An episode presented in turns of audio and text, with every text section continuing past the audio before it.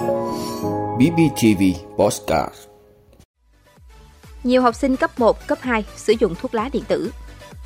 Nhiều trường quân đội tuyển thí sinh cận thị. Sẽ lập tổ quản lý xử lý phim độc hại trên mạng. Ninh Bình lọt top 23 điểm du lịch tuyệt vời nhất năm 2023. Nạn phá rừng Amazon ở Brazil tăng trong tháng 3. Đó là những thông tin sẽ có trong 5 phút sáng nay, ngày 9 tháng 4 của BBTV. Mời quý vị cùng theo dõi. Thưa quý vị, thời gian gần đây, việc sử dụng các loại thuốc lá thế hệ mới, thuốc lá điện tử đang khiến giới trẻ đối mặt với những hệ lụy về sức khỏe. Thế nhưng xu hướng sử dụng lại ngày càng gia tăng. Dễ dàng tìm kiếm, tràn lan trên những trang mạng xã hội là những lời chào bán thuốc lá điện tử. Gọi điện sẽ được giao mang đến tận nơi với giá từ 120.000 đến 150.000 đồng. Tại một ngôi trường cấp 2 ở ngoại thành Hà Nội, các giáo viên đã phát hiện một nhóm gần 10 em sử dụng thuốc lá điện tử trong nhà vệ sinh, trong đó không ít em đã sử dụng nhiều lần. Qua kiểm tra, nhiều trường phát hiện gần 100 em học sinh sử dụng thuốc lá điện tử, trong đó nhiều em mới học cấp 1, cấp 2. Các trường tại Hà Nội cũng đã phát thông tin cảnh báo tới phụ huynh, học sinh. Các nghiên cứu cho thấy đa phần thuốc lá điện tử có chứa nicotine, chất gây nghiện cao. Thuốc lá điện tử sử dụng nhiều hương liệu, hóa chất với nguyên liệu phối trộn nhiều thành phần khác nhau nên rất có thể bị lợi dụng thêm ma túy và các chất gây nghiện. Trung tâm chống độc bệnh viện Bạch Mai cho biết, thường xuyên có những bệnh nhân bị ngộ độc do sử dụng thuốc lá điện tử phải đưa đến cấp cứu.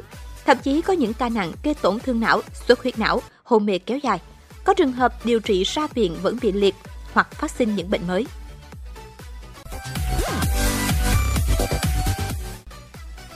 Thưa quý vị, nhiều trường quân đội vừa cho biết ở kỳ tuyển sinh năm 2023, thí sinh mắc tật khúc xạ cận thị không quá 3 diop vẫn được đăng ký xét tuyển ở một số ngành. Cụ thể, ba học viện gồm kỹ thuật quân sự, quân y, khoa học quân sự đều tuyển sinh cả nam và nữ mắc tật khúc xạ cận thị không quá 3 diop. Sau khi đeo kính, cả hai mắt phải đạt 9 trên 10 trở lên, riêng mắt phải phải đạt 10 trên 10.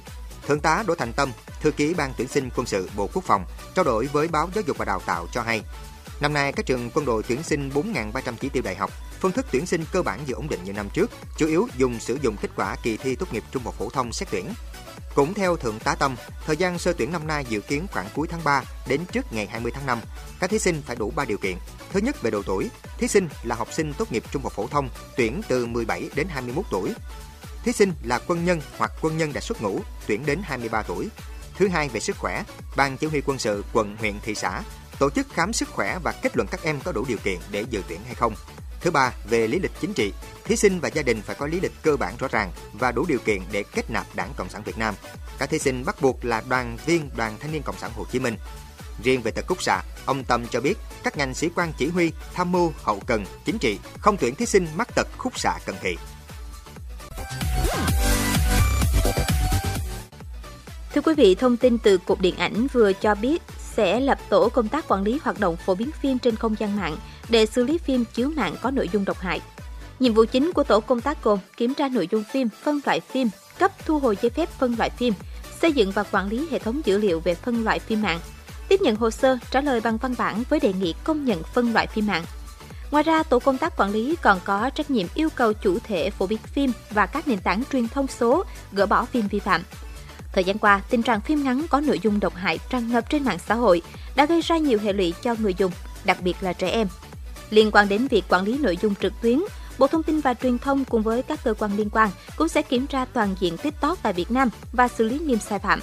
Đây là động thái mới nhất từ phía cơ quan quản lý nhà nước đối với các vi phạm liên quan đến sản xuất những nội dung nhảm nhí, thiếu văn hóa, hoạt động kinh doanh buôn bán, quảng cáo hàng giả, hàng nhái, các nội dung vi phạm bản quyền, theo Bộ Thông tin và Truyền thông, tất cả các nền tảng xuyên biên giới không tuân thủ pháp luật sẽ không được chào đón, tạo điều kiện hoạt động tại Việt Nam.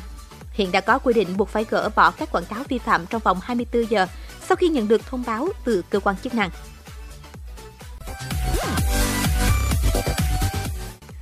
Thưa quý vị, đại diện Sở Du lịch tỉnh Ninh Bình vừa cho biết, Ninh Bình vừa được tạp chí Forbes của Mỹ bình chọn là một trong 23 địa điểm du lịch tuyệt vời nhất năm 2023. Trước đó vào tháng 2 năm 2023, Ninh Bình cũng lọt top 10 điểm đến thân thiện nhất thế giới do Travelers Review Awards bình chọn. Đây là giải thưởng thường niên được Booking tổ chức nhằm vinh danh các điểm đến cơ sở lưu trú toàn cầu. Ông Nguyễn Văn Minh, Giám đốc Trung tâm xúc tiến du lịch tỉnh Ninh Bình cho biết, thời gian qua ngành du lịch luôn nỗ lực triển khai nhiều giải pháp nhằm tạo điểm đến thân thiện cho du khách trong và ngoài nước. Trong 3 tháng đầu năm 2023, tỉnh Ninh Bình đã đón 3,2 triệu lượt khách, tăng 4,8 lần so với cùng kỳ năm trước. Trong đó khách nội địa đạt 3,1 triệu lượt, khách quốc tế gần 126.000 lượt, doanh thu ước đạt hơn 2.487 tỷ đồng, tăng 5,5 lần so với cùng kỳ năm 2022.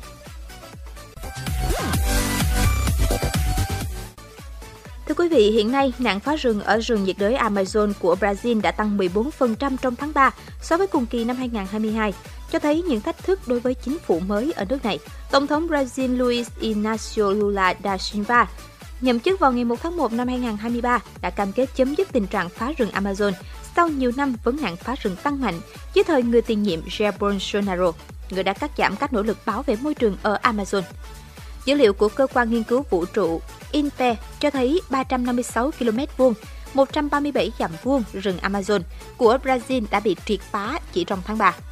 Theo các số liệu mới nhất, diện tích rừng bị phá từ tháng 1 đến tháng 3 đã giảm xuống còn 845 km vuông, 326 dặm vuông, giảm 11% so với năm 2022, cho thấy nỗ lực chống phá rừng của chính phủ Tổng thống Lula da Silva. Brazil chính thức lượng hóa nạn phá rừng hàng năm từ tháng 8 năm trước đến tháng 7 năm sau.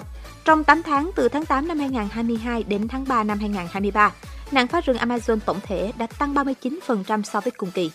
Vào cuối tháng 2, tại Brasilia, Brazil, đặc phái viên về khí hậu của Mỹ John Kerry nói rằng thế giới không thể đạt được mục tiêu về khí hậu nhằm hạn chế mức tăng nhiệt độ toàn cầu ở mức 1,5 độ C trừ khi thế giới bảo vệ được rừng nhiệt đới Amazon.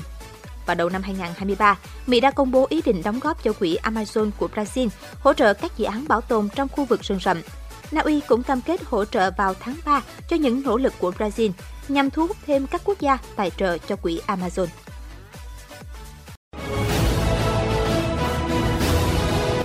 Vị đã luôn ủng hộ các chương trình của Đài Phát thanh truyền hình và báo Bình Phước. Nếu có nhu cầu đăng thông tin quảng cáo ra vặt, quý khách hàng vui lòng liên hệ phòng dịch vụ quảng cáo phát hành số điện thoại 02713 887065. BBTV, vì bạn, mỗi ngày.